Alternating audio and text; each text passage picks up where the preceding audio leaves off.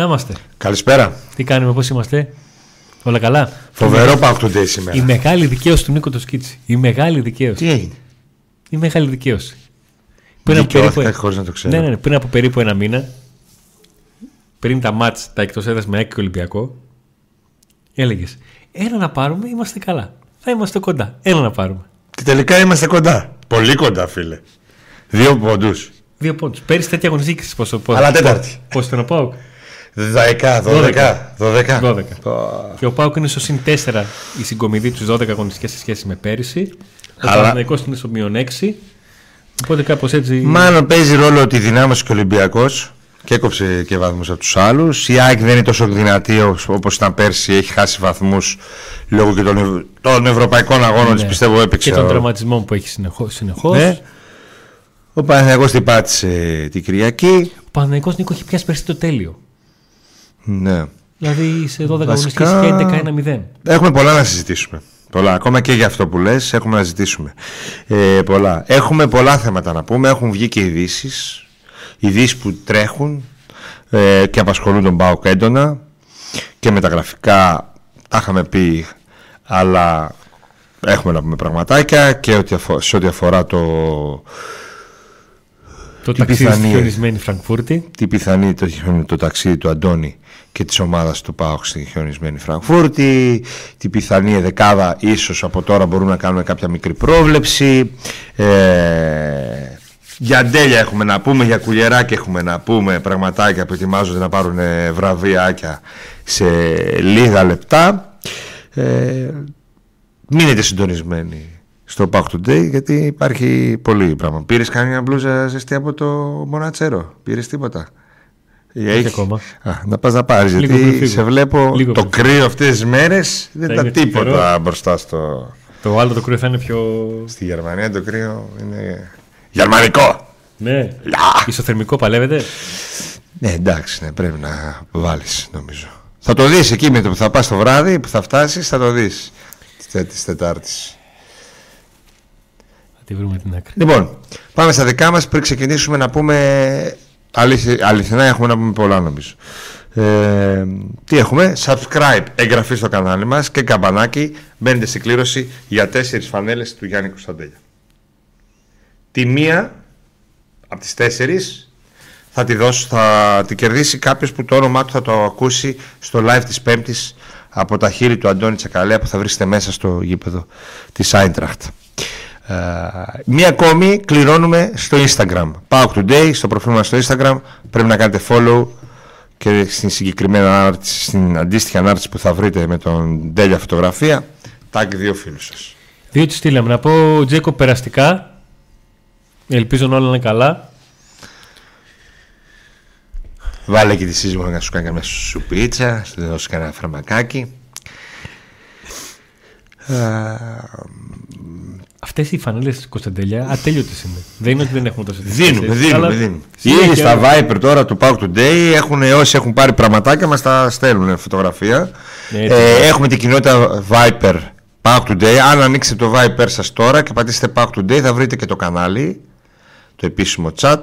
Τα υπόλοιπα μπορεί, το άλλο το group του Viper θα μας το στείλει ο Κοτάιδης τώρα στο chat σε link. Λοιπόν, πάμε να δούμε όσους μας στηρίζουν, αφού υπενθυμίζω ότι μπορείτε και εσείς να μας στηρίξετε με Super Chat, PayPal και να γίνετε συνδρομητές στο κανάλι μας. Μάλιστα στο μεγάλο πακέτο, ουσιαστικά ό,τι δίνετε για το μεγάλο πακέτο παίρνετε πίσω εις διπλούν, καθώς παίρνετε όλα τα προνόμια ε, όσων είναι συνδρομητές, αλλά και ένα εισιτήριο από εμάς δωρεάν για το γήπεδο της Τούμπας. Φοβερό! Δεν νομίζω ότι γίνεται άλλο αυτό σε εκπομπή ΠΑΟΚ, να δίνουμε εισιτήρια κάθε εβδομάδα σε κάποιον από εσάς. Λοιπόν, έτοιμος. Μπονατσέρο, είπαμε, πρέπει ο Αντώνης να πάει γιατί θα βρει φτηνά ρούχα σε πολύ καλή τιμή στη Τούμπα. Να πας, Αντώνη, που εκεί κοντά είσαι εσύ, Μικρασίας έντεκα. Mm. Οι υπόλοιποι μπορούν να πάνε και στην ε, Γνατία και στην Ελευθερίου Βενιζέλου στη Νεάπολη και στη Μάρκου Μπότσαρη. Ναι. Ε, και, για, και γυναικεία ρούχα και αντρικά εδώ και πολλά χρόνια. Νομίζω ότι όσοι βρίσκεστε στη Θεσσαλονίκη γνωρίζετε τη Εστί Μπονατσέρο. Ποιοτικά ρούχα σε πάρα πολύ καλές τιμές. Δηλαδή τέτοιες τιμές δεν βρίσκεται άλλο. Λοιπόν, ο Νίκος ο Βολατίδης, ο λογιστής της καρδιάς μας, ασπρόμαυρος λογιστής μας. Uh, ό,τι θέλετε και αν, ψάχνετε, και αν ψάχνετε λογιστή και λογιστικό γραφείο να σας ε, εξυπηρετεί, μπορείτε, βλέπετε τα τηλέφωνα του, έτσι, στο Κορδελιό είναι τα γραφεία, αλλά ο Νίκος είναι παντού, παντού κυκλοφορεί και είναι και γνωστός λογιστής πολλών ποδοσφαιριστών του ΠΑΟΚ. Το περιορέξεως Κωνσταντινούπολης οκτώ στο Νέο Ρήσιο. εβδομήντα δύο μηδέν μηδέν οκτώ εβδομήντα δύο μηδέν σαράντα πέντε για τις τηλεφωνικές σας παραγγελίες. Το... Ψητά, Σούβλας, Χάρας, Γύρους. Το ξέρουν όλοι στην περιοχή, δεν χρειάζεται να πούμε πολλά. Γεμάτο κάθε φορά. Αν σας πάρει ο δρόμος από εκεί, τυχαία, λέω, μπορεί να θέλετε να πάτε να δείτε την έκταση στο καινούριο προμονικό κέντρο. Α, θα περάσετε και από το Ρήσιο, θα περάσετε, θα περάσετε να φάτε ένα.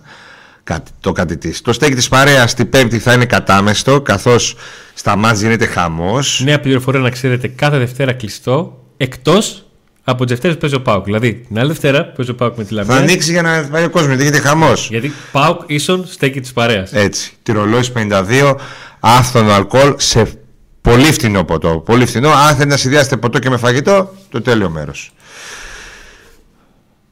Bold. Καφεδάκι, Μπότσερ εκατόν τριάντα πέντε, εννιακόσια σαράντα μηδέν εξήντα πέντε και τηλεφωνικές παραγγελίες και takeaway και φυσικά όλα τα παραλκόμενα του καφέ, κάνα κρουασανάκι, κάνα κρύο σάντουιτς. Hot dog πλέον έχει βάλει μηχανή εκεί για hot dog, φοβερό, φοβερή μηχανούλα. Τα πάντα όλα, αλλά το κύριο αυτό που κάνει τη διαφορά, παιδιά, το λέω γιατί το έχω δοκιμάσει, είναι ο καφές. Το άλλο που είπαμε σοφό, καφές. Όλα τα είδη του καφέ. Και special για την ντεκαφεϊνέ που μερικοί που το θέλετε ψάχνεστε να βρείτε. Δωρεάν μεταφορικά για παραγγελίες άνω των δέκα ευρώ. δεκαπέντε τοις εκατό έκπτωση με το κωδικό του Day. Το βάζετε στο σημείο που λέει για το εκπτωτικό κωδικό λίγο πριν ολοκληρώσετε την παραγγελία σας. Βλέπετε το πόσα είδη μπορείτε να βρείτε. Όσοι έχετε ήδη. Και όσοι παραγγείλετε από εδώ και πέρα μέχρι και την, πέμπτο, μέχρι και την Παρασκευή. Πέμπτη δηλαδή με την Άιντραχτ και την Παρασκευή. Αν ο ΠΑΟΚ πάρει θετικό αποτέλεσμα, θα δώσει εσπρεσιέρα ο σοφός.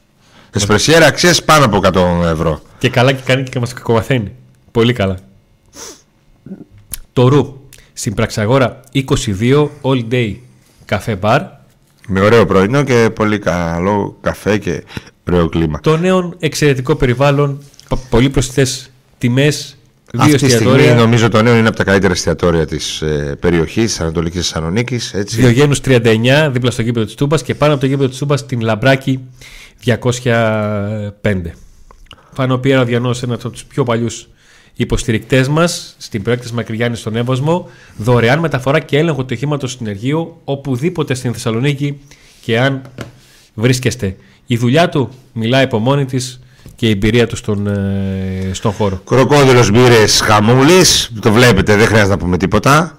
Ωραίες, ωραία παρέα, ωραία διασκέδαση, ωραία κλίμα και φοβερές μπύρες όλων των ειδών.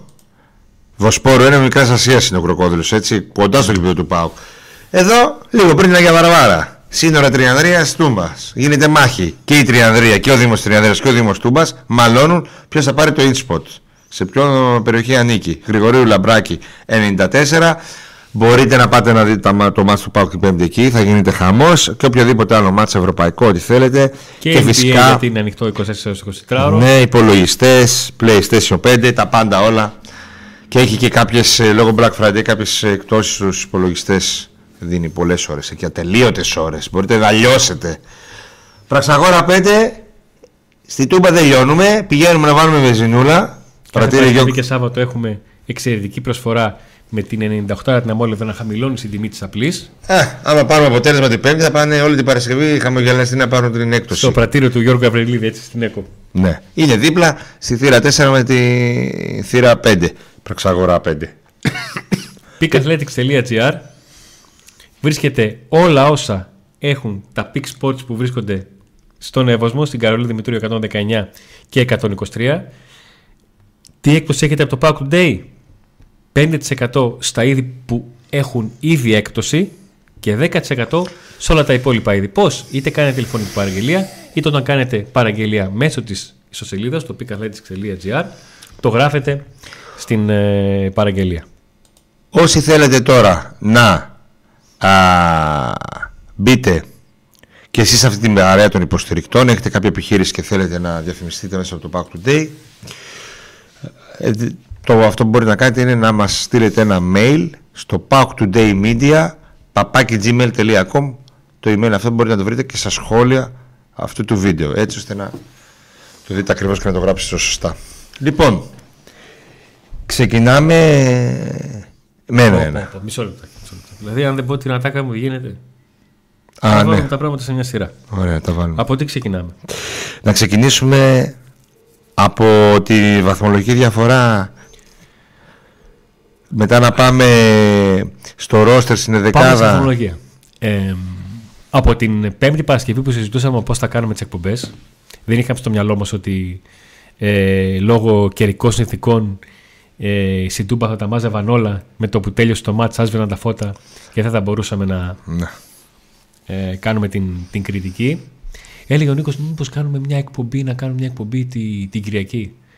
Και του έλεγα, Νίκο, να περιμένουμε να γίνει η βαθμολογία την Κυριακή. Να δούμε τι θα γίνει και μετά. Και μετά.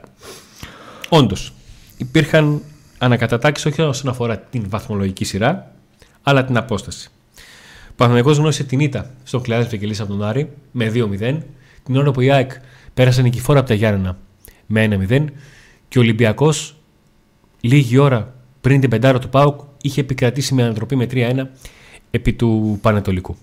Έτσι λοιπόν φτάσαμε σε μια ε, βαθμολογία με τον Παναθηναϊκό να είναι στους είκοσι οκτώ βαθμούς, τον Ολυμπιακό και την ΑΕΚ στους είκοσι επτά και τον ΠΑΟΚ στους είκοσι έξι. Μια βαθμολογία η οποία έχει γραφτεί με την κάθε ομάδα να έχει και από μια απώλεια στα, στα ντέρμπι.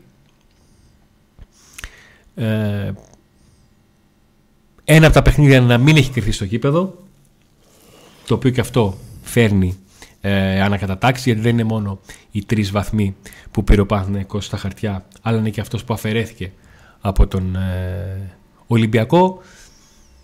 Αυτά βάζω στο τραπέζι. Αυτή τη στιγμή ο ΠΑΟΚ τώρα πρέπει να ξεπεράσει τα εμπόδια, τα δύο, τα συνεχόμενα εκτός έδρας που το είπαμε και στις προηγούμενες εκπομπές.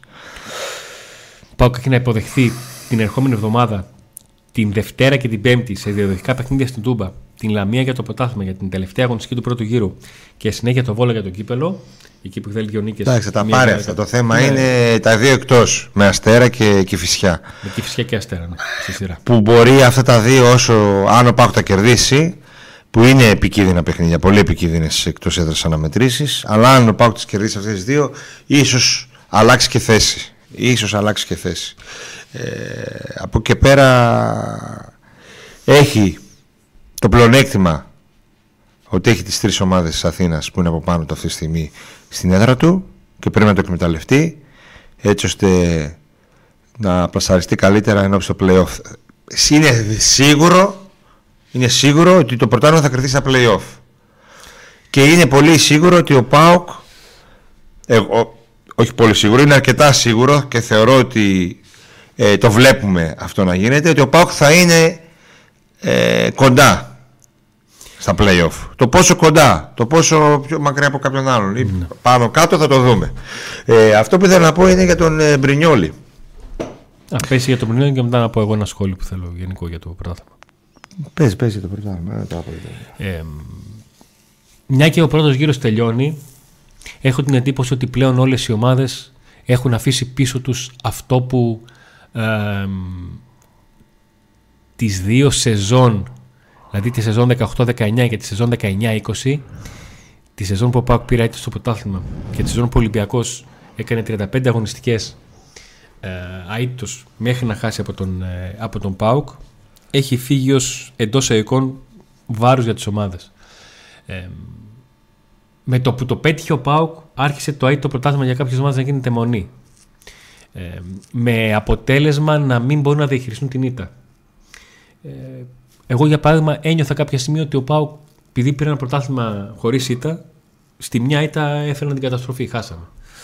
ε, Οι ομάδες, επειδή πλέον δεν μιλάμε για πρωτάθλημα μιας ταχύτητας ή δύο ταχυτήτων όσον αφορά την κορυφή, αλλά μιλάμε για τέσσερις ομάδες οι οποίες είναι πολύ κοντά και δεν μπορεί κανένας να ξεγράψει καμία, αρχίζουν να διαχειρίζονται τις ε, απώλειές τους. Ή μάλλον θα αρχίζουν να μάθουν να διαχειρίζονται τις απώλειές τους. Δεν λέω να τη συνηθίσουν, αλλά να καταλάβουν ότι δεν μπορείς να καταστρέφεις επειδή έκανες μια ήττα. Όλοι θα κάνουν ήττες. Αυτές που θα μετρήσουν στο τέλος θα είναι ήττες στα play-off. Μέχρι τώρα βλέπετε ότι κάθε ομάδα έχει μια ήττα, έχει ένα στραβό αποτέλεσμα που δεν υπολόγιζε. Για παράδειγμα, ο Παναθηναϊκός ε, έχει το αποτέλεσμα στο, στον Άρη που θεωρούσε ότι θα φτάσει εκεί και κάτι θα πάρει. Πρώτη φορά που ο Παναθηναϊκός δεν βάζει γκολ φέτος. Έχει και την, την ήττα με ανατροπή από την, από την ΑΕΚ. Κέρδισε ντέρμπι. Όχι. Ο Παναθηναϊκός δεν έχει κερδίσει ντέρμπι. Η ΑΕΚ έχει να θυμάται τις απώλειες βαθμών με Πανσεραϊκό και Κηφισιά. Το να κάνεις πρωταθλητισμό και να μην έχεις κερδίσει δύο ομάδες που πανεβαίνουν. Γενικά, Αντώνη, εντάξει, ένα πρωτάθλημα το οποίο θα είναι ανταγωνιστικό μέχρι τέλος. Ο Ολυμπιακός έχει αυτή την τεσσάρα από τον το ΠΑΟΚ. Πότε και να γίνει δεν, δεν χωνεύεται. Το ΠΑΟΚ έχει την ήττα από τον Όφη. Το ΠΑΟΚ έχει την ήττα ακριβώς από τον Όφη. Λοιπόν, ε... κάθε ομάδα όλο και, κάτι, όλο και κάτι έχει.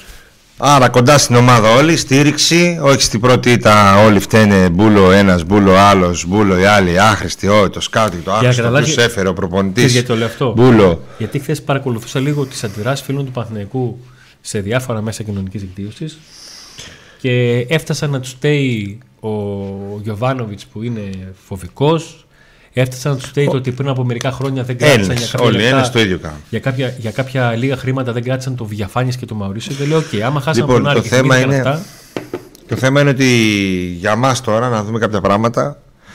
Ε, πριν μπούμε στο ρεπορτάζ, να πούμε ότι ο Μπρινιόλι, ο καλύτερος τερματοφύλακας στην Ελλάδα, έχει κάνει δύο γκάφες συνεχόμενες. Μία με τη Ρεν και μία με τον. Που αν τις έκανε κοτάρι, τον είχαμε κρεμάσει ανάποδα.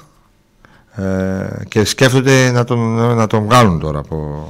ότι δεν είναι καλά, επειδή το συμβόλαιο του τώρα συζητάνε για το συμβόλαιο του για θα ανανεωθεί ή όχι και ίσως να τον έχει πειράσει αυτό, να τον έχει επηρεάσει ψυχολογικά ε, ίσως να αυτό ίσως να θεωρούσε Παναθηναϊκό ίσως να φταίει αυτό, αλλά βλέπουμε ότι ο, ο κάθε τερματοφύλακας μπορεί να κάνει λάθος, να βρεθεί σε μια περίοδο δύσκολη κτλ. Ο Κοτάσεις είναι νεαρός τερματοφύλακας, πιτσιρικάς είναι για τερματοφύλακας και το... πάμε συνέχεια να το κρεμάσουμε ανάποδα. Ξεχνάμε τι έγινε από τα σαράντα δευτερόλεπτα της καριέρας στον ΠΑΟΚ. Έτσι, ναι, πριν ναι, όλοι το... στην πρώτη εμφάνιση, στην πρώτη πρώτη. Εντάξει, όχι, όχι, όχι, δεν συμφωνώ. Τέτοια γκάφα όπως έκανε ο Μπρινιόλι, το εδώ να μην μπορέσει να διώξει την μπάλα, να του κάνουν κοντρόλ, την άλλη να του την παίρνει εδώ και να του φεύγει από κάτω, δεν έχει κάνει. Ναι. Γιατί και με τη Λέσχη δεν ήταν ευθύνη του μόνο του Κοτάρσκι. Χειρότερο ήταν η ευθύνη του Κάρακα. Δεν έκανε τέτοια γκάφα. Τι ήθελα και το θυμήθηκα. Λοιπόν, εντάξει. Άρα λοιπόν κοντά στην ομάδα. Αυτό είναι το συμπέρασμα. Κοντά στην ομάδα, θυμάστε το καλοκαίρι ε, πάρα πολλά μηνύματα. Εμπάργκο, κανένας διαρκείας, κανένας διαρκείας στον ΠΑΟΚ. Πάρουμε μόνο από τον μπάσκετ, να βοηθήσουμε τον μπάσκετ, στο ποδόσφαιρο κανένας. Τώρα, άχρηστη, τώρα, σκουπίδια. Θα δεις, ε... θα δεις κατά τέλος, κατά μέσα Δεκεμβρίου, θα αρχίσουν να ρωτάνε, ε, μήπως θα βγάλει η διοίκηση διαρκείας για το δεύτερο γύρο. Ε? Σίγουρα. Μέσα στο ΠΑΟΚ, κοντά στην κορυφή. Και ευρωπαϊκά μάτς, νοκάουτ, χαμός. Να πούμε ότι μέσα σε όλα αυτά αυτή τη στιγμή βραβεύονται και κάποια δικά μας παιδιά. ε, Αν οι πληροφορίες μας είναι σωστές, ο Κουλιεράκης αναδείχθηκε ένας από τους καλύτερους παίκτες, ε, μπήκε στην καλύτερη δεκάδα του ελληνικού πρωταθλήματος για πέρσι. Ναι. Ε, μαζί του στην καλύτερη δεκάδα του περσινού πρωταθλήματος μπαίνει και ο Γιάννης Κωνσταντέλιας, ο οποίος όμως παίρνει ένα έξτρα βραβείο πολύ ιδιαίτερο του καλύτερου νεαρού Έλληνα ποδοσφαιριστή για την περσινή σεζόν. Θεωρώ ότι τη νέα χρονιά μπορεί να πάρει και κάτι πιο, για τη νέα χρονιά του χρόνου δηλαδή, οι, οι, οι συνάδελφοί του να τον ψηφίσουν και για καλύτερο παίχτη. Ε, είναι ιδιαίτερο αυτό, αυτά τα δύο βραβεία για τους δύο αυτούς παίχτες. Αν όντως ισχύει αυτό, τώρα γίνεται η βράβευση, ναι. Έτσι, ε, που, γιατί το κρατούν κάπως μυστικό οι, οι διοργανωτές. Θεωρώ ότι είναι ιδιαίτερα σημαντικό γιατί είναι δύο παιδιά από τις ακαδημίες του ΠΑΟΚ. Αυτό. Πάμε στο μάτς της Πέμπτης. Ναι, αφού η σημαντικότερη είδηση. Καλωσορίσουμε και υποδεχτούμε τον Στέλιος, ο οποίος είναι μόνιμος θαμώνας του, του πακέτου Πάμε Παοκάρα και τον ευχαριστούμε πάρα πολύ. Και έχει ήδη πάει, πάει γήπεδο αρκετές φορές. λοιπόν, από εμάς. Πάμε στα της Φραγκφούρτης και στο τέλος θα, θα ολοκληρώσουμε με, τις, με τα μεταγραφικά. Ωραία. Να πούμε κατά πρώτον ότι ο ΠΑΟΚ ολοκληρώνει την προετοιμασία του με τρεις πρωινές προπονήσεις. Έκανε σήμερα πρωινή προπόνηση, αύριο έχει πρωινή προπόνηση, την Τετάρτη έχει πρωινή προπόνηση στην Θεσσαλονίκη και ακολούθως θα ταξιδέψει με πτήση τσάρτερ με προορισμό τη Φραγκφούρτη, εκεί που θα κάνει μόνο την συνέντευξη τύπου που είναι υποχρεωμένος να την δώσει στην, στην έδρα του, του αντιπάλου. Δεν μπορεί να κάνει συνέντευξη τύπου στην Θεσσαλονίκη. Προπόνηση μπορεί να κάνει που θέλει να δηλώσει, αλλά συνέντευξη τύπου πρέπει να δώσει στην ε, Γερμανία. Όταν περιμέναμε το Σάββατο το απόγευμα την ενδεκάδα, την περιμέναμε για να αρχίσουμε να μετράμε και τα κουκιά για την ε, Φραγκφούρτη. Ε, ξέρουμε το θέμα του Μπάμπα, ο οποίος σήμερα έβγαλε μισή προπόνηση. Αυτή είναι η μεγάλη είδηση, ε, ότι ο Μπάμπα έβγαλε, προέβγαλε ένα κομμάτι της προπόνησης σημαντικό. ε, Τολμάω να πω ότι θα παίξει. Αφού έβγαλε κομμάτι της προπόνησης, θεωρώ ότι θα παίξει. ε, Ούτως δεν θα έπαιζε, πιστεύω, στις αίρες, με τις αίρες. Ήταν, ήταν δεδομένο, ναι, θα είχε, είχε... είχε προφυλαχτεί για, το, για αυτό το παιχνίδι. Άρα λοιπόν όλα δείχνουν ότι ο Μπάμπα θα είναι έτοιμος μέχρι την Πέμπτη. Θα κάνει Ε, δύο προπονήσεις πριν αγωνιστεί, θα κάνει τρεις προπονήσεις, θα κάνει μία. Όχι, δύο, δύο θα κάνει. Τρίτη και Τετάρτη. Γερμανία δεν θα. Όχι, δεν θα κάνει προπονήσεις. Τρίτη Τετάρτη, ναι, σωστά. Τρίτη Τετάρτη. Θα το θέμα θα κάνει δύο ολόκληρες ή μία ολόκληρη. Ε, νομίζω ότι και μία ολόκληρη να κάνει θα τον βάλει. Ε, αφού το έκανε το... και σήμερα μισή. Αν δεις και το πρόγραμμα, δηλαδή Πανσεραϊκός, Άιντραχτ, Λαμία, Βόλος, μέσα σε δέκα μέρες. Μπορεί να τον βάλει μόνο με την Άιντραχτ, λες. Πώς να σου πω, τον παίρνει να το ρισκάρει και να τον πιέσει εκεί και να, να τον χαλαρώσει στα επόμενα παιχνίδια. Εγώ πιστεύω ότι ο δραματισμός του δεν, θα είναι, δεν ήταν τόσο τόσο σοβαρός ότι θα τα καταφέρει και θα παίξει. Απλά πάει σιγά σιγά γιατί προσέχουν, έτσι. Όταν είναι ο καλύτερος σου παίκτης αυτή τη στιγμή, ο πιο φορμαρισμένος σου παίκτης, γιατί ο Μπάμπα Ράχμαν είναι νομίζω ο πιο φορμαρισμένος ποδοσφαιριστής. Όταν είναι, έχει κάποιο τραυματισμό, σίγουρα ε, προσέχεις για να έχεις. Και χωρίς προπόνηση. Δεν ξέρω αν θα τον ψήφιζα πιο φορμαρισμένο ποδοσφαιριστή. Αυτό που θα τον ψήφιζα σίγουρα είναι ότι είναι ένας παίκτης που game changer, αλλά ενδεκαδάτος. Είναι ένας παίκτης που πάνω του ο ΠΑΟΚ έχει στήσει πράγματα για τον τρόπο παιχνιδιού του και παίρνει πράγματα από αυτόν. Και μέχρι στιγμής δεν είναι αστάθμητος παράγοντας. Δεν είναι όπως ο Ζήφκοβιτς που υπάρχουν παιχνίδια που ήταν πάρα πολύ καλός και παιχνίδια που λίγο τον χάναμε. Έχει μια σταθερότητα στην απόδοση, στην καλή του απόδοση. Ναι. Θε... Ήταν θετική είδηση η σημερινή. Πιστεύω ότι θα, θα ξεκινήσει ο Μπάμπα Ράχμαν. Από εκεί πέρα, επειδή ρωτά δεν βλέπω για τον Μάρκος Αντώνιο, περιμένουμε να δούμε πότε ο Λουτσέσκου θα αποφασίσει να τον χρησιμοποιήσει. Αλλά όλα δείχνουν ότι δεν θα είναι στη Γερμανία. Έχω Μάρκο Αντώνιο. Τον, ε, με τον τρόπο τον οποίο τοποθετήθηκε ο Λουτσέσκου το Σάββατο το βράδυ, ότι είναι έτοιμος, νομίζω θα τον δούμε σε ένα από τα μάτς με τη Λαμία ή το Βόλο. Πάμε λίγο να δούμε πιθανή, να συζητήσουμε λίγο πιθανή δεκάδα. Ναι, να βάλουμε... Παρόλο που δεν έγινε κάποια προπόνηση ώστε να δείξει κάτι ή να έχουμε το ρεπορτάζ για δεκάδα. Πάνω κάτω με βάση αυτά που α, ξέρουμε πώς κινείται ο Λουτσέσκου ε, και με κάποια δεδομένα που υπάρχουν. Ναι. Λοιπόν, νούμερο ένα, Κοτάσεις κάτω δοκάρια. Νούμερο δύο, με τα δεδομένα και μία δόση αισιοδοξίας. Μπάμπα Ράχμαν. Ναι. Δεξιά. Θεωρείς ότι έχει κλειδώσει του Βιεϊρίνια? Τώρα να κλειδώσει, αυτό μόνο αν είχαμε πληροφορία. Αλλά... θα το δίνεις ογδόντα είκοσι το... Βιεϊρίνια και Κετζιόρα. Εγώ πιστεύω ότι ο Κετζιόρα θα παίξει στη Γερμανία, αλλά δεν ξέρω που θα παίξει. Άρα θεωρείς ότι θα πάει με Κετζιόρα δεξιά και Έκον Κουλιεράκη ή με Βιεϊρίνια δεξιά και Κετζιόρα Κουλιεράκη. Ναι. Ωραία. Δεν ξέρω γιατί μου έχει καρφωθεί θα παίξει ο Κετζιόρα. Είναι ο συνδυασμός του θέλω με την ενδεκάδα Σοκαρισκάκης Ναι. Προσπαθώ να διαβάσω και το μυαλό του. Επίσης, επειδή ο Βιεϊρίνια έχει παίξει εκεί πολλά χρόνια, αν έπρεπε να στοιχηματίσω αναγκαστικά κάπου, ναι, εγώ τώρα αυτή τη στιγμή θα έλεγα Βιεϊρίνια δεξιά, ε, Κετζιόρα, Κουλιεράκη. Κουλιεράκη στο κέντρο. Αλλά δεν ξέρω αν θα πάει εκεί ή θα προτιμήσει να πάει με το δίδυμο που είναι θεωρητικά το βασικό στη... Αυτό δεν το ξέρω. Ναι. Αλλά εγώ θα στοιχημάτιζα εκεί αυτή τη στιγμή χωρίς να έχουμε πληροφορίες. Βιεϊρίνια δεξιά. Γιατί μιλάμε και... Δευτέρα βράδυ. Μπορώ να πω ότι θα το ήθελα κιόλας. Βιεϊρίνια δεξιά. Ε... Και να έχει το Κετζιόρα να τον καλύπτει κιόλας εκεί, να έχει το μυαλό του. Ναι. Ωραία. Αλλιώς η άλλη επιλογή να έχει Έκονγκ, Κουλιεράκη. Ναι. Και, δεξ... και έναν εκ των Βιεϊρίνια και Κετζιόρα. Κετζιόρα. Ναι. Θα προτιμούσα το Κετζιόρα βασικά, ακόμα και δεξιά. Γιατί τώρα δεν θέλουμε να ανέβουμε δεν και καλά μπροστά. Ας ανέβει ο Μπάμπα. Ένας μπροστά. Λοιπόν, ε, μεσοαμυντικά. Θεωρείς ότι το δίδυμο Μεϊτέ ως Ντόεφ είναι κλειδωμένο? Με τον Μεϊτέ να παίρνει θέση του ως Ντόεφ και να τους διαχειρίζεται με αυτόν τον τρόπο.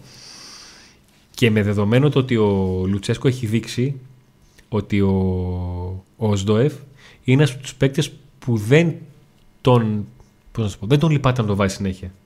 Δεν ξέρω πώς ακούστηκε αυτό λίγο, αλλά έτσι το έχουν στο μυαλό μου. Όπως και με τον Τάισον συμβαίνει αυτό. Που έχει αντιληφθεί ο Λουτσέσκου και τον βλέπει ότι έχει αντοχές. Ο Σντοεφ θα είναι σίγουρα. Τώρα δίπλα, δεν ξέρω, η Μεϊτέ ή Τσιγκάρας. Ωραία. Ο Μεϊτέ... Λογικά Μεϊτέ θα βάλει, απλά πάλι με τις αίρες είχε αυτό το νεκρό έτσι... Αυτό το ένα πώς στο παιχνίδι. Που χάνεται ξαφνικά. Ναι. Αυτό τώρα δεν ξέρω, θα δούμε. Ε, ωραία. Λοιπόν, περίμενε λίγο. Εδώ.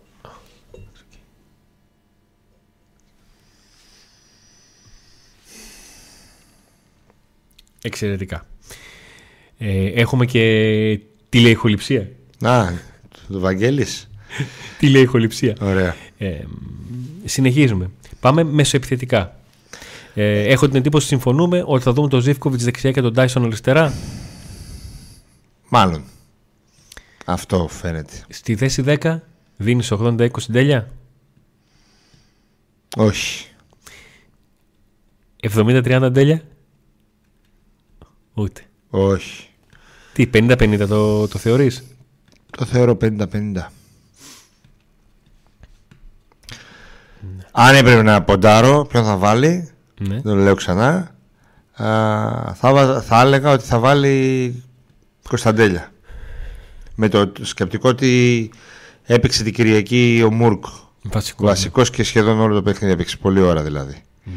Ε, άρα ήθελε τον Τέλια να πάρει αγωνιστικό ρυθμό και να τον πάει βασικό στη Γερμανία. Mm. Από αυτή την άποψη θεωρώ ότι θα βάλει τον, ε, τον Κωνσταντέλια. Αλλά θα δούμε. Κορυφή επίθεσης. Και όσον αφορά τα εξτρέμ που σου είπα ότι δεν είμαι εκατό τοις εκατό σίγουρος, mm, θεωρώ ότι λογικά θα έχει Τάισον Ζήφκοβιτς, αλλά αυτό επειδή είχε τον Τάισον πολλή ώρα μέσα, μήπως τυχόν πάει με Ντεσπότοφ. Ντεσπότοφ ενενήντα λεπτό δεν έβγαλε. Ναι, εντάξει, αλλά ο Τάισον είναι μιας ηλικίας ε, και τα λοιπά και τα λοιπά. Ο Ντεσπότοφ δεν έχει παίξει υπό ενενήντα λεπτό να πεις ότι θα τον, ναι, τον κουράζουμε. Λογικά θα πάει, η λογική λέει Τάισον, Ζήφκοβιτς, Κωνσταντέλιας και να παίζεται λίγο η θέση του δέκα. Τώρα ο Ντεσπότοφ κάποια στιγμή πρέπει να παίξει και βασικός. Ξέρω να του δώσει τώρα τη θέση του βασικού σε αυτό το μάτς που είναι μεγάλο μάτς και... ναι. Ξέρεις γιατί, γιατί θέλει και άμυνα. Είναι πιο σταθερός στη θέση του ο, ο Ντεσπότοφ. Ξέρω αν Τάισον θέλει να χρησιμοποιήσει το Τάισον εξ αρχής. Ναι. Και τώρα έχουμε δει και σε άλλα μάτς ευρωπαϊκά που έχει βάλει Ντεσπότοφ, ναι, αντί για Τάισον. Ε, κορυφή επίθεσης Σαμάτα, Σαμάτα. εκατό μηδέν. Ναι, ναι, ναι, Σαμάτα, εκατό μηδέν. Εκεί νομίζω ότι είμαστε εκατό τοις εκατό σίγουροι ότι θα παίξει ο Σαμάτα. Και ξεκινάτε μπράβο Τόμας. Few days later.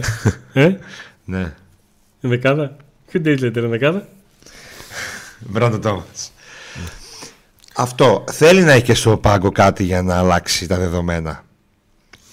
Θα είναι ο Ντέλιας αυτός που θα μπει από το πάγκο για να αλλάξει κάποια δεδομένα. Θα είναι ο Ντεσπότοφ, θα είναι ο Τάισον. Εκεί λίγο κάτι παίζει. Κάτι παίζει, στη σκέψη μου δηλαδή. Γιατί ακόμα δεν έχουμε δει ε, τι γίνεται, έτσι, μέσα στις προπονήσεις. Yeah. Από α, δύο προπονήσεις θα γίνουν. Μία σε αυτές δύο θα δείξει ο Λουτσέσκου. Μια μεγάλη καλησπέρα στον, στον Σάβα, ο οποίος για τρίτο συνεχόμενο μήνα είναι μέλος ε, στο πακέτο δυναμητών στον Άμαστε και λέει: αν παίξει ο Μούρκος όπως το Σάββατο, ας ξεκινήσει βασικός.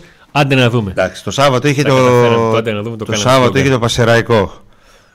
Έπαιζε με το Πασεραϊκό. Δεν είναι, όχι ο Μούρκ, όλοι. Δεν είναι κριτήριο αυτό το μάτς. Ο Ντραγό έξω, Χατζηστραβό έξω. Δεν είναι κριτήριο τώρα αυτό το μάτς. Λοιπόν, ο... ένα μήνυμα. Σκεφτείτε ότι λέμε ο Μουρ... ότι Μούρκο στην τέλεια πενήντα πενήντα και πέρυσι αν έχονταν πρόταση για τον Μούρκ με ένα ευρώ θα έφευγε. Ο Ρασβάν Λουτσέσκου είπε κάποια πράγματα για τον Μούρκ στη συνέντευξη του Πουτσαβάτου. Ε, το πρώτο χρόνο του Λουτσέσκου ο Μούρκ έκανε σαράντα μία συμμετοχές με πέντε γκολ και δύο ασίστ.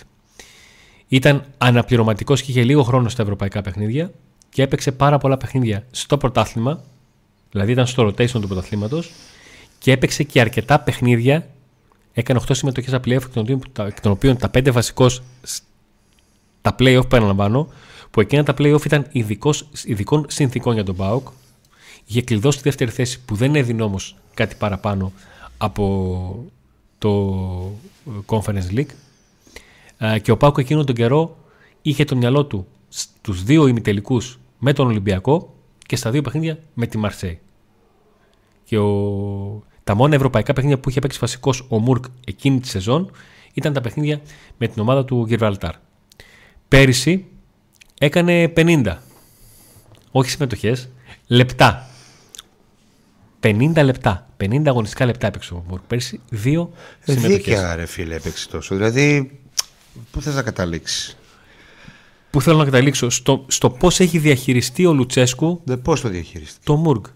Δεν τον έβαζε καθόλου. Ναι. Φέτος, τώρα, το, το φέτος δεν είχε άλλο να βάλει. Άρχισε να το βάζει. Του φέτος βγήκε, τον έβαλε ε... στο rotation του πρωταθλήματος. Γιατί στην, στα πρώτα έξι παιχνίδια στην Ευρώπη έπαιξε. Εντάξει, τώρα μην το βγάλουμε τώρα. Όλη τι γίνεται. Ο Λουτσέσκου είναι μάγος και έκανε το Μούρκ που προπονεί παικταρά. Δηλαδή δεν είχε άλλο δεκάρι. Ό, όταν δεν έπαιζε ο Ντέλιας, όταν δεν ήταν καλά ο Ντέλιας. Ποιο να βάλει τον Ρικάρντο. Τι θέλω να καταλήξω. Δεν είχε άλλο να βάλει. Φίλιππε Σουάρες ήταν τραυματίας, εκτός ομάδας κτλ. Ε, το Μούρκ είχε να βάλει. Έβαλε το Μούρκ. Όταν δεν ήταν ευχαριστημένος με τον Τέλια, όταν έπρεπε να τον ξεκουράσει. Όταν... Γιατί διαβάζω και ακούω και πράγματα. Ε, είπαμε, είναι ένα πολύ καλός προπονητής. Ε, δεν γίνεται και να το. Δεν είμαστε των άκρων ή το μαγικό ραβδί του Λουτσέσκου. Τώρα έκανε το Μούρκ παίχτη. Αυτός είναι ο Μούρκ. Ούτε, το, ούτε ο Λουτσέσκου ξαφνικά άνεσε το, το Μούρκ. Αυτόν είχε, αυτόν έβαλε. Ο Μούρκ είναι ο παμπέκταρος που κρυβόταν, ξέρω εγώ. Τον στήριξε, τον πιστεύει γιατί. Κάποια δεδομένα. Ξέρεις, γιατί το λέω, γιατί πέρσι πάλι ο Λουτσέσκου δεν ήταν προπονητής. Ναι. Δηλαδή τότε ήταν χάλιας προπονητής, δεν τον έβλεπε και τώρα ξαφνικά το βλέπει. Πέρσι που δεν είχε δεκάρι, μέχρι τον Δεκέμβριο δεν είχε κανένα γιατί τον Τέλια δεν τον πίστευε. Ε, δεν τον έβαζε. Δεν τον θεωρούσε έτοιμο τέλος πάντων. Έτσι. Ε, γιατί δεν τον έβλεπε. Τώρα έγινε ο προπονητάρας που τον είδε και τον. Όχι. Στην ανάγκη τον έβαλε. Και το Τσιγκάρα στην ανάγκη τον έβαλε. Δεν τον θέλει καθόλου το Τσιγκάρα, δεν τον ήθελε το προηγούμενο διάστημα, τον έστειλε ανδανικό, το ένα το άλλο. Του βγήκε ο Τσιγκάρας, τώρα παίρνει χρόνο. Και καταφέρνει, το καλό που έχει ο Λουτσέσκου είναι ότι τους έχει όλους ζεστούς και αυτούς που δεν τους χρησιμοποιεί να μπαίνουν μέσα και να τα δίνουν όλα και για τον προπονητή. Παρόλο που μπορεί να μην τους θεωρεί πρώτη επιλογή. Αυτό ναι, εκεί ναι, να πούμε ότι ο Λουτσέσκου τον είχε ζεστό και ανά πάση στιγμή. Και του έδωσε αυτό χρόνο για να το κάνει. Αλλά όχι ότι τώρα.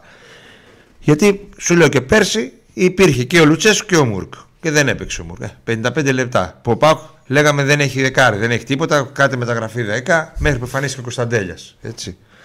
Ε, θεωρώ ότι είναι επίτευγμα αυτό που βλέπουμε τώρα. Είναι κυρίως του ίδιου του ποδοσφαιριστή.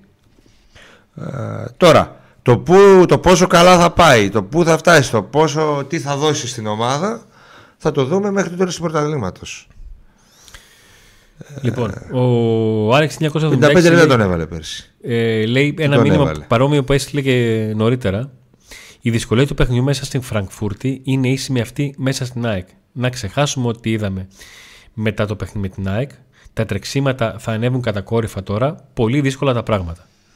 Και αναφέρεται στο, στο γεγονός ότι το παιχνίδι με την Άιντραχτ θα είναι πάρα πολύ απαιτητικό. Βάσει και της φυσικής κατάστασης των, των Γερμανών που αυτή τη φορά παίζουν στην έδρα τους. Ε, και ότι ανεβαίνει απότομα ο βαθμός δυσκολίας για τον, ε, για τον ΠΑΟΚ. Νομίζω ότι όχι μόνο το αντιλαμβανόμαστε εμείς, αλλά και το ξέρουν στον, στον ΠΑΟΚ. Είναι ένα παιχνίδι το οποίο το έχουν κλειδώσει στο μυαλό τους. Και το θέμα είναι όλα αυτά που έχουν δουλέψει και όλα αυτά που έχουν συζητήσει να πάνε να τα βγάλουν το βράδυ της Πέμπτης στην ε, Φραγκφούρτη. Είναι ένα θέμα ε, στο οποίο όλοι έχουμε απορίες, αλλά νομίζω ότι ό,τι και να πούμε εμείς, οι απαντήσεις θα δοθούν στο γήπεδο το βράδυ της, ε, της Πέμπτης. Λοιπόν, ε, ο ΠΑΟΚ πάει για δύο αποτελέσματα, έτσι μην το ξεχνάμε αυτό. Το ένα αποτέλεσμα του δίνει από τώρα την πρόκριση του δεκαέξι και κλειδώνει την πρώτη θέση, η νίκη. Το άλλο αποτέλεσμα, η ισοπαλία, του δίνει το δικαίωμα, αν φέρει ίδιο αποτέλεσμα την τελευταία αγωνιστική με την Άιντραχτ, τουλάχιστον ίδιο ή καλύτερο, να έχει την πρώτη θέση, γιατί ε, θα είναι στο συνένα από, την, ε, από τους Γερμανούς, όπως είναι δηλαδή τώρα που είμαστε στο δεκαεννιά η βαθμολογία.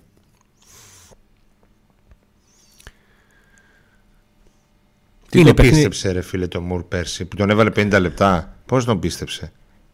Τον έβαλε, δεν είχε άλλους. Κάποιον έπρεπε να βάλει. Και τον ε, Ρικάρντο τον πίστεψε. Τον έβαλε. Έτσι τον πιστεύεις σε ένα παίχτη. Σωστό και αυτό. Λοιπόν, ε, είναι πολύ νωρίς για να πούμε κάτι άλλο για το μάτς με την Άιντραχτ. Τακτικά ή αγωνιστικά. Νομίζω έχοντας ένα δείγμα δεκάδας, ίσως να μπορέσουμε να πούμε κάποια πράγματα Τετάρτη. Ναι. Τώρα πώς θα συνδεθούμε Τετάρτη θα κάνουμε θα το δούμε. Γιατί ο Αντώνης θα είναι στο θα ταξίδι, θα είναι ταξίδι. Τώρα ρωτάτε πολύ για διάφορα μεταγραφικά. ε, Κάποιος διάβασε, μου γράφει εδώ ότι γράφει σήμερα ότι ο, Μαξι... ότι ο Σαββίδης αποφάσισε Μαξίμου. Όχι, δεν γράφτηκε έτσι. Αυτός ήταν ο τίτλος. Μέσα δεν έλεγε κάτι τέτοιο. Τι έλεγε? Αυτό που λέμε εμείς τόσο καιρό, ότι αν ο Σαββίδης αποφασίσει, είναι στο θέμα του Σαββίδη αυτή η μεταγραφή ούτως ή άλλως. Είναι στο χέρι του Σαββίδη αν θα πει. Αν αποφασίσει, μπορεί να γίνει κίνηση, θα δούμε, δεν έχει γίνει κάτι ως τώρα. Και αυτό. Δεν, δεν υπάρχει κάτι για Μαξίμοβιτς. Ρωτάτε για Μαξίμοβιτς, αλλά όσο και να ρωτάτε, η αλήθεια είναι μία. Ότι ο ΠΑΟΚ δεν έχει αποφασίσει αυτή τη στιγμή να πάρει παίκτη στη μεσαία γραμμή. Αν θα αποφασίσει και θέλει ο Σαββίδης, θα κάνει την κίνηση, θα το πάρει για το καλοκαίρι. Τώρα για το χειμώνα μοιάζει πολύ χλωμό τη δεδομένη στιγμή. Ε, εκτός αν δεν ξέρω, οι Ισπανοί αποφασίσουν ότι ναι, οκ, okay, δεν πειράζει, πάρτε το με λίγα λεφτά. Λοιπόν, μοιάζει λίγο χλωμό. Ακριβώς. Μια και ρωτάει ο Chris Mood και μας ευχαριστεί, ευχαριστεί για, το, για το ρολόι που κληρώθηκε για το smartwatch. Δεν άκουσε, λέει, πριν. Είπατε κάτι για το δημοσίευμα για Σαμάτα. Όχι, τώρα θα μιλήσουμε για τα μεταγραφικά. Ναι. Τώρα έχουμε πει στα, στα μεταγραφικά, Κρίς. Ε, κάπου διάβασα για ένα σκάουτερ, αν έφυγε. Ναι, ο Φετσένκο. Ε, φε... Σήμερα έκανε ανάρτηση και είπε ότι η συνεργασία με τον ΠΑΟΚ ολοκληρώθηκε. Ευχαριστώ πολύ την οικογένεια του ΠΑΟΚ και όλα αυτά. Ε, τώρα έφυγε. Απλά τώρα έκανε την ανάρτηση. Τώρα έκανε αφού αυτό θα του μπότο. Δηλαδή κάποια πράγματα δεν χρειάζεται να τα ρωτάμε. Αυτό το ρώτησε επειδή σήμερα έκανε ανάρτηση ο άνθρωπος. Ε, έκανε την ανάρτηση σήμερα. Ε. Άμα ναι. τελειώσει το συμβόλαιο του. Δεξιχέρι του Μπότο ήταν. Τι να κάνει εδώ, δεν έχει καμία δουλειά πλέον. Ε, mm. Πλέον το σκάουτο εκεί είναι το σκάουτο του ΠΑΟΚ. Αυτό που υπήρχε και πριν τον Μπότο. Mm. Λοιπόν, ε, για το Σαμάτα δεν υπάρχει κάτι. Υπάρχει μία δήλωση του Μπρκάλη, ο οποίος Μπρκάλη. Ξέρω και τι έχει. Δεν κατονόμασε τον, το Σαμάτα. Είπε ότι έχουμε κάνει, λέει, πρόταση οκτακόσιες χιλιάδες ευρώ για έναν Αφρικανό που παίζει στην Ευρώπη και καμιά ομάδα άλλη στη Ρουμανία δεν μπορεί να δώσει αυτά τα λεφτά. Και οι Ρουμάνοι έβγαλαν το συμπέρασμα ότι αφορά το Σαμάτα. Πόσο πιθανό δίνει ένας λογικός άνθρωπος, ένας παίκτης που ήρθε με ένα εκατομμύριο από μια ομάδα πριν λίγους μήνες, να φύγει τώρα άμεσα, να πάει με οκτακόσιες χιλιάδες και μάλιστα στη Ρουμανία? Θα το δεχτεί ο παίκτης? Τι θα του δώσουν δηλαδή οι Ρουμανοί, πώς, τι μισό θα του δώσουν? Θα το δεχτεί ο ΠΑΟΚ? Να, θα παραδεχτεί ο ΠΑΟΚ δηλαδή ότι μέσα σε δύο τρεις μήνες εμείς τον είδαμε, τον παίκτη, είναι μάπα και τον δίνουμε? Δεν υπάρχει τώρα. Αυτά είναι για, να, για τα κλικ. Τώρα θα δούμε. Καλοκαίρι, τι, πώς, τι θα έχει κάνει ο παίκτης. Δηλαδή, εγώ το δίνω αυτό ένα τοις εκατό. Μου φαίνεται πολύ κουφό. Ε. Θα πάει ο Πάοκ τώρα να πουλήσει τον φόρ που τον έφερε ως τον καλύτερο φόρ από όλους αυτούς που είδαν και φέραν. Ε, κουφό. Δώστε Σαμάτα, έτσι λέγατε, δώστε Μπροάντο. Και φέρετε Μωρόν να πάρουν πρωτάθλημα. Ναι, Μωρόν. Στη Τούμπα όμως δεν την έδωσε την πάσα στο τέταρτο, σωστά. Να είχαν μηδέν ένα οι Αριανοί. Ε... Τι ήθελα να πούμε? Α, ναι. Ε, για Μαξίμο σας απαντήσαμε, δεν υπάρχει τίποτα αυτή τη στιγμή. Όλοι περιμένουμε τον Μάρκος Αντώνιο. Ε, ο Σαμάτα έρθε ελεύθερος.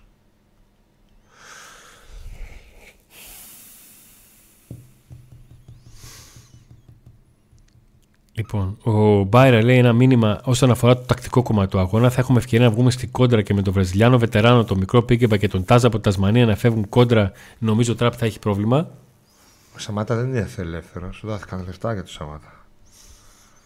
Δεν δόθηκαν λεφτά. Θυμάμαι τώρα, κόλλησα. Δεν νομίζω. Παιδιά, επειδή μένω Γερμανία τα τελευταία πέντε χρόνια για τον Ουίλιαμ, όλοι πίστευαν είναι παιχταράς, απλά άτυχος.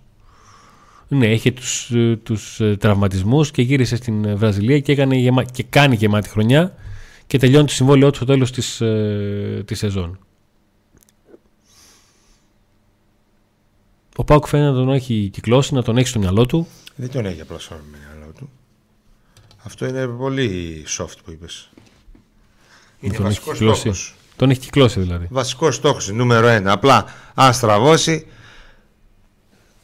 θα κοιτάξουν και κάτι άλλο. Το θέμα είναι ελεύθερος, οπότε αν είναι να κάνεις κίνηση πρέπει να την κάνεις άμεσα, δηλαδή να το, να το τελειώσει το, το θέμα με τον, με τον Ουίλιαμ. Εντάξει, απλά κάποια πράγματα όταν δεν είναι η ώρα τους να υποθούν, λέμε ότι υπάρχει και ένας άλλος, γιατί άμα δεν κλείσει αυτός, ε, θα υπάρξει κάποιος άλλος. Αυτός είναι ο βασικός στόχος. Ναι. Τέλος. Αυτός είναι νούμερο ένα στόχος του ΠΑΟΚ.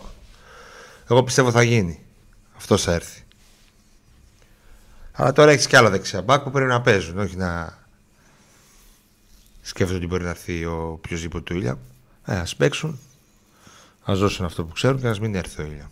Προς το παρόν δεν έχει συμπακ ο ΠΑΟΚ για βασικό, για μόνιμο. Συνέχεια ψάχνει λύσεις.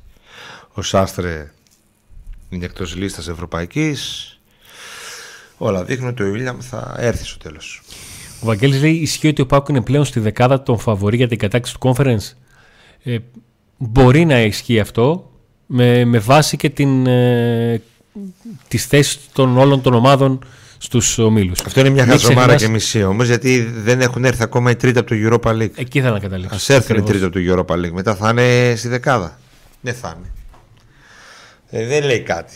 Καλά, σπάει πάω στο δεκαέξι και ας είναι δέκατος έκτος. Δεν με απασχολεί καν, Νίκο. Ναι. Δεν με απασχολεί καν. Πάμε λίγο στα σχόλια. Νομίζω τα πάμε. Ε, για το παίκτη αυτόν τι έχεις να πεις? Που τον έχεις δει. Περίμενε. Κάνει, μπορεί να δώσει το κάτι παραπάνω. Είναι καλύτερος από το Σάστρε? Είναι εντελώς διαφορετικός από το Σάστρε. Είναι ένας παίκτης ο οποίος ανεβοκατεβαίνει τη γραμμή. Είναι ένας παίκτης ο οποίος έχει ατομικά στοιχεία. Είναι ένας παίκτης που θυμίζει αρκετά τον Μπάμπα. Πρέπει να δείξει ότι έχει λίγο καλύτερη σέντρα από τον Μπάμπα. Από την πρώτη στιγμή αυτό που είχα πει είναι ότι αν είναι καλύτερος παίκτης απέναντι να το δείξει στο γήπεδο, κατά πρώτον. Το πιο σημαντικό όμως είναι ότι με βάση το, το τι στοιχεία θέλει να βρει ο ΠΑΟΚ σε ένα fullback που ψάχνει, αυτός τα έχει. Και τα έχει και πρόσφατα. Εκεί κάνει τη διαφορά δηλαδή, εκεί που είναι, παίζει. Βασικός ή είναι τρίτη λύση, δεύτερη? Κάνει διαφορά. Όχι, βασικός, βασικότατος είναι. Ωραία. Άρα για να τον έχει κυκλώσει το σκάουτινγκ του ΠΑΟΚ, έχει δει πράγματα από αυτόν, αυτά που λέει και ο Αντώνης, και λογικά όλα θα πάνε καλά. Θα έρθει και θα δώσει όθηση παραπάνω. Έχει πρόβλημα η ομάδα και πονάει πάρα πολύ. Τώρα για το Σαμάτα, και ελεύθερος να έρθε, αν ήρθε. Κάτι θυμόμουν εγώ ότι περιμένανε τη Φενέρ να δώσουν ένα ποσό, δώσαν ένα ποσό. Περιμένανε να δώσει μια αποζημίωση στον παίκτη και τέτοια. Την οποία την έδωσε τελικά ο ΠΑΟΚ, μισό εκατομμύριο ή. Όχι, δεν θυμάμαι, θυμάμαι καλά. Τέλος πάντων, δεν μπορεί να κάνουν και λάθος. Δεν το δίνεις στον παίκτη σου μόλις τον έχεις φέρει. Ναι. Πρέπει να είναι σαράβαλο. Μα πρέπει να είσαι τελείως απογοητευμένος. Αυτό είναι το, το θέμα. Εντάξει, Νίκο, οι ομάδες στο Europa δεν είναι κάτι ιδιαίτερο, ειδικά αν έρθουν Ολυμπιακός, Παναθηναϊκός και ΑΕΚ. Πάλι εμείς θα είμαστε φαβοροί βάθμι βαθμολογίας του ΕΦΑ, δεν τους βλέπουμε. Περίμενε λίγο να δούμε ποιοι θα είναι οι πρώτοι οκτώ που θα περάσουν. Να δούμε ποιοι οκτώ δεύτεροι θα δώσουν παιχνίδια με τους οκτώ τρίτους του, του Europa League. Να γίνει μια ισούμα στους δεκαέξι, να είμαστε εκεί από την πρώτη στιγμή, δηλαδή να πάμε να πάρουμε αποτέλεσμα στη Γερμανία. Και όλα τα, τα Κάτσε βλέπουμε. Να δούμε, γιατί και ο ΑΕΚ αρχίζει και ανεβαίνει. Μπορεί να βγει αυτός τρίτος. Πόσο χρόνο είναι αυτός? είκοσι οκτώ. Είναι ο Βραζιλιάνος. Ο Οσντόεφ ήταν με την αποζημίωση, αλλά και ο, με το Σαμάτα περιμέναμε κάτι. Γι' αυτό για τον Οσντόεφ το ξέρω. Μισό εκατομμύριο και άλλο μισό. Μισό έδωσαμε στην ομάδα και μισό δώσαμε πάλι ουσιαστικά στην ομάδα που τα χρωστούσε στον παίκτη. Αυτό ήταν mm. με τον Οσντόεφ. Mm. Αλλά κάτι περιμένω και τον. Λοιπόν, σιγά σιγά θα να περνάω κάποια μηνύματα. Μικρό, από την... δεν έχει σημασία καμία. από τα στην, στην οθόνη. Για να δω κιόλας, να μην κρύβονται κιόλας, γιατί είναι και... κάποια είναι μεγάλα, κάποια είναι μικρά. Εδώ μάλλον λέει πιο πάω κατάσταση να πάρεις σχήση στην Φρανκφούρτη, αλλά παρόλα αυτά να βγεις δεύτερος γιατί θα χάσει από την ελληνική Σιτούμπα. Χτύπα ξύλο, αλλά καταλαβαίνουμε ποια λογική το λες. Εδώ ο φίλος θυμάται την, την ευκαιρία του Σαμάτα όταν ακόμα τους κόρταν ένα-δύο στην, στη Λεωφόρο. Θα ήμασταν τώρα πρωταθλητές ε, χειμώνα. Κάποιοι φίλοι μας στέλναν στην αρχή την καλησπέρα τους και καλή εκπομπή. Ο Γιάννης λέει καλησπέρα από Βόλο. Ο Οσντόεφ θυμίζει έντονα Σάχοφ τη χρονιά του ντάμπλ. Πολύ εύστοχες κινήσεις μέσα στην περιοχή και συνεχώς σε θέσεις για γκολ. Δικαιολογεί απόλυτα την επιμονή Λουτσέσκου. Ειδικά στο τελευταίο κομμάτι του μηνύματος συμφωνώ απόλυτα ότι είναι ένας παίκτης για τον οποίο ΠΑΟΚ είδε κάποια συγκεκριμένα στοιχεία αγωνιστικά. Γι' αυτό τον ήθελε. Και αυτά ακριβώς τα στοιχεία τα βγάζει στο, στο γήπεδο. Ε, λένε ότι έχει δύο χιαστούς ο...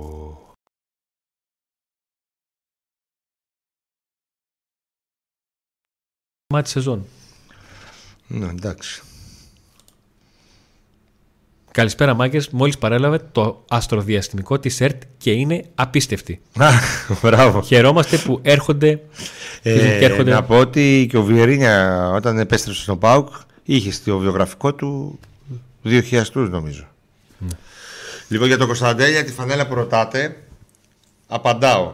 Η μία από τις τέσσερις με εγγραφή στο κανάλι μας, η μία από τις τέσσερις που δίνουμε, θα δοθεί την Πέμπτη το βράδυ.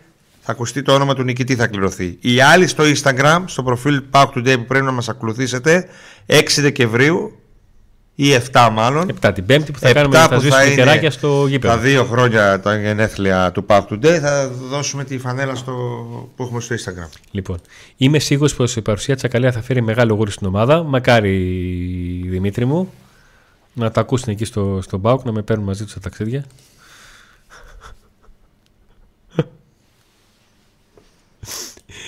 Εδώ βάζω το μήνυμα χαρακτηριστικά. Είναι την ώρα που λέγαμε τους υποστηρικτές και έλεγες για το Σοφό και την ε, Εσπεσιέρα που λέει άμα πάρουμε τον conference θα μας δώσει όλο το μαγαζί. Άμα πάρουμε τον conference πιστεύω ότι ο, ο, ο Σοφός θα μπει εκεί απέναντι του Μασούτη και θα μοιράζει τους καφέδες. ε? Τους πετάει έτσι. Εσπεσιέρες θα πετάει καφέδες.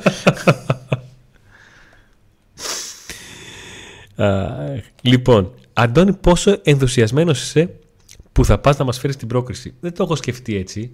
Δεν είμαι, ακόμα δεν είμαι στα καλά μου. Πιστεύω ότι την Τετάρτη το πρωί θα καταλάβω ότι φεύγω και όλα αυτά να μπω στη, στη διαδικασία. Δεν είμαι ακόμα σε μου ταξιδιού. Δεν ξέρω γιατί. Ο Βαγγέλης λέει: αν δεν, ήμουν, αν δεν ήσουν εσύ, το Σάββατο θα έκανα κουάκ κουάκ. Πήγες στη δύο, μια χαρά ήσουνα. Ο εμ τζέι, ο φίλος, δεν σε βλέπει καν. Καλησπέρα, τεράστια Αντώνη. Έτσι θα το θυμίζω. Έφυγε το μπλουζάκι μου. Και πήγε στο τσάντα να στρολάρει. Μπράβο. Στα play-off θα κρυφθούν όλα, είναι γνωστό αυτό. Μπορεί ο Λουτσέσκου στα play-off, μέχρι στιγμής δεν το έχει. Άντε να δούμε.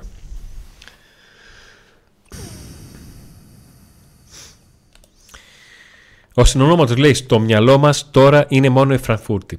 Η Φρανκφούρτη. Πάμε παοκάρα μόνο νίκη. Δεν μας απασχολεί τώρα το πρωτάθλημα. Πάμε game by game. Άσε τα απόκυμα να, απο... να μας υποτιμάνε, μας συμφέρει. Νομίζω ότι ο, ο ΠΑΟΚ ακόμα δεν έχει βάλει τη λέξη πρωτάθλημα στο... στη συζήτηση εσωτερικά. Δεν την έχει βάλει ακόμα. Έχω μια άποψη για το πότε θα τη βάλει, αλλά ας το αφήσουμε. Πότε θα τη βάλει. Πότε θα τη βάλει. τέσσερις Ιανουαρίου. Εκεί. Γιατί? Αν περάσεις από το Κλάνες Βικελίδης, αν περάσεις από το Κλάνες Βικελίδης, αλλάζουν όλα. Ξεσυγχρονιστήκαμε. Το καταφέραμε και αυτό. Ναι. Να κάνουμε. Λοιπόν. Γιατί έτσι? Έλατε. Δέκα λεπτά πριν το τέλος ξεσυγχρονιστήκαμε. Αντώνη, τη Σιρήνα να πάρεις μαζί σου στη Φραγκφούρτη. Όχι, παιδιά, συγκεκριμένα πράγματα θα πάρω μαζί μου. Τη Σιρήνα να την έχω εγώ. Και μόλις λέει ο Αντώνης γκολ για τον ΠΑΟΚ, θα γίνεται η δουλειά. Γιατί εμείς θα το... θα μας κάνει, πώς το λένε, spoiler ο Αντώνης. Δεν μπορούμε. Θα είναι πιο γρήγορος από εμάς. Σποιλεράκι. Λοιπόν, εδώ να περάσει και το super chat της Εύης από το ανυπότακτο Χαλάνδρη. Το μάθαμε. Τι σκορ βλέπεις για τη Φραγκφούρτη? Εγώ. Ναι, αφού ξεσυγχρονιστήκαμε να κλείνουμε σιγά σιγά. Τι σκορ βλέπεις? Ε, το κλασικό του ΠΑΟΚ, εκτός έδρας, ένα δύο. Α. Και εγώ αυτό βλέπω. Εκεί, ε. Ναι.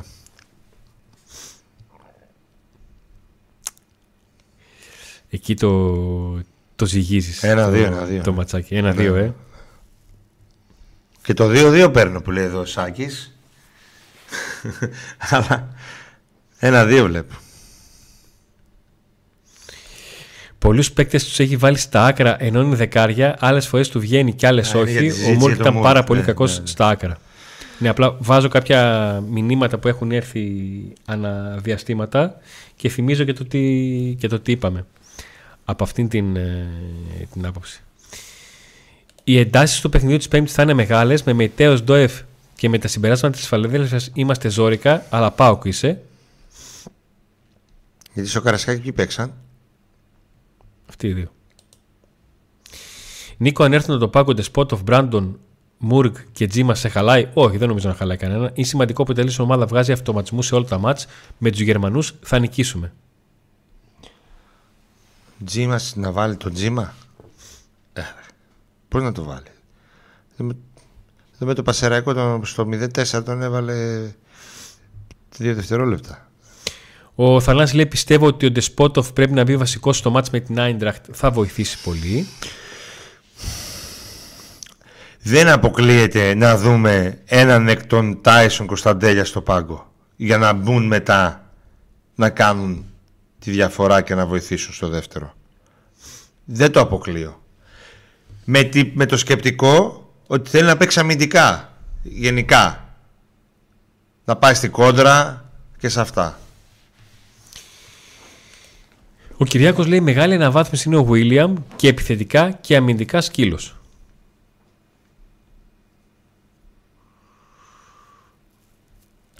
Για στόπερ παίζει κάτι, δεν έχει ακουστεί το οτιδήποτε.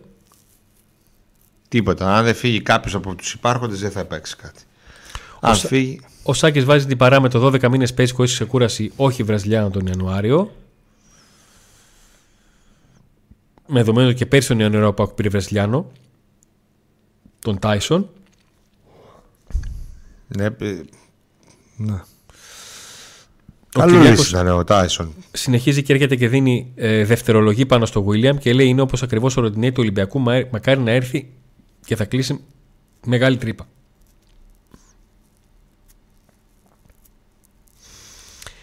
Εγώ πιστεύω ότι το πρώτο μάτι της χρονιάς που θα δείξει μέταλλο, το μέταλλο της αυτή η ομάδα είναι το πρώτο κρίσιμο μάτι της χρονιάς. Ναι, είναι μάτι το οποίο παίζονται πολλά. Το να μπορείς να πάρεις την πρόκληση. Δεν συμφωνώ ότι είναι το πρώτο κρίσιμο μάτς. Στους δεκαέξι. Όχι, δεν λέω ότι είναι το πρώτο, αλλά είναι το, το κρίσιμο. Αντώνη, μαζί θα πάρουμε την πρόκριση στη Γερμανία. Κόλλησε ο ήχος μάγκες. Ναι, μας το είπατε και δεν ξέρουμε τι ακριβώς έγινε και εκεί που ήμασταν μια χαρά. Έγινε η κέντα. Ε, παιδιά, εύχομαι να κερδίσω ο ΠΑΟΚ στην Φρανκφούρτη. Πάω πενταήμερη μια μέρα πριν το ΠΑΟΚ Ελσίνκι και δεν θέλω να χάσω το, το, το πιο καυτό μάτς μέχρι τώρα. Αντώνη, μη ρετάρεις. Λοιπόν. Ρετάρεις. Άνετα. Να σπάσει η Φραγκφούρτη, να κάνει αυτό που πρέπει, να γυρίσει. Και όλα τα άλλα τα βλέπουμε. Και ρεταρισμένος. Ρεταρισμένο το στέλνουμε, να δούμε πώς θα γυρίσει. Η επισκευή και πέταμα. Αντώνη, ελπίζω να μην είσαι σημαδεμένος. Σημαδεμένο άλογο. Σημαδεμένο. Και φέρεις καμιά καντεμιά. Τα σημαδεμένα άλογα φέρουν καντεμιά. Έλαντε.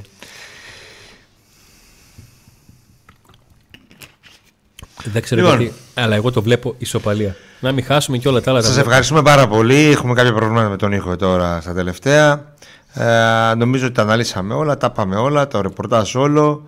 Τα βασικά τα είπαμε και για τα μεταγραφικά και την ανάλυση του παίχτη από τη Βραζιλία που θέλει ο ΠΑΟΚ. Το είπαμε από την προηγούμενη εβδομάδα δηλαδή. Ναι. Ε, απλά. Έχουμε μια εβδομάδα που τα βάλαμε σε μια σειρά γι' αυτόν. Ναι, ναι, τα έχουμε πει από την προηγούμενη εβδομάδα. Υπάρχει βίντεο που αναλύουμε και με θερμικούς χάρτες και με διάφορα άλλα τον ποδοσφαιριστή που θέλει ο ΠΑΟΚ, τον Ουίλιαμ. Για τον Μπάμπα Ράχμαν είπαμε ότι όλα δείχνουν ότι έστω και με μία προπόνηση, μακάρι να είναι δύο ε, ολοκληρωμένες προπονήσεις, ότι θα παίξει. Ε, δεκάδα με βάση, λίγο έτσι τη συζητήσαμε πιο πολύ, δεν έχουμε πληροφορίες, τα είπαμε. Αφήσαμε κάτι. Ναι. Για Κωνσταντέλια Κουλιεράκη που βραβεύονται τα πάμε. Για τις φανέλες που κληρώνουμε με γραφή, σας subscribe στο κανάλι μας, αλλά και στο Instagram του Pack Today, follow και tag. Είπαμε και για αυτά. Πέμπτη μία φανέλα κληρώνουμε από τις τέσσερις και του Instagram στις εφτά Δεκεμβρίου. Τα άλλα δώρα όλα, όλα έφυγαν. Έχουν πάει εκεί που πρέπει. Ύστερα, που καλό ταξίδι στον Αντώνη. Με την Αντώνη, νίκη. Με την νίκη. Και άντε να δούμε.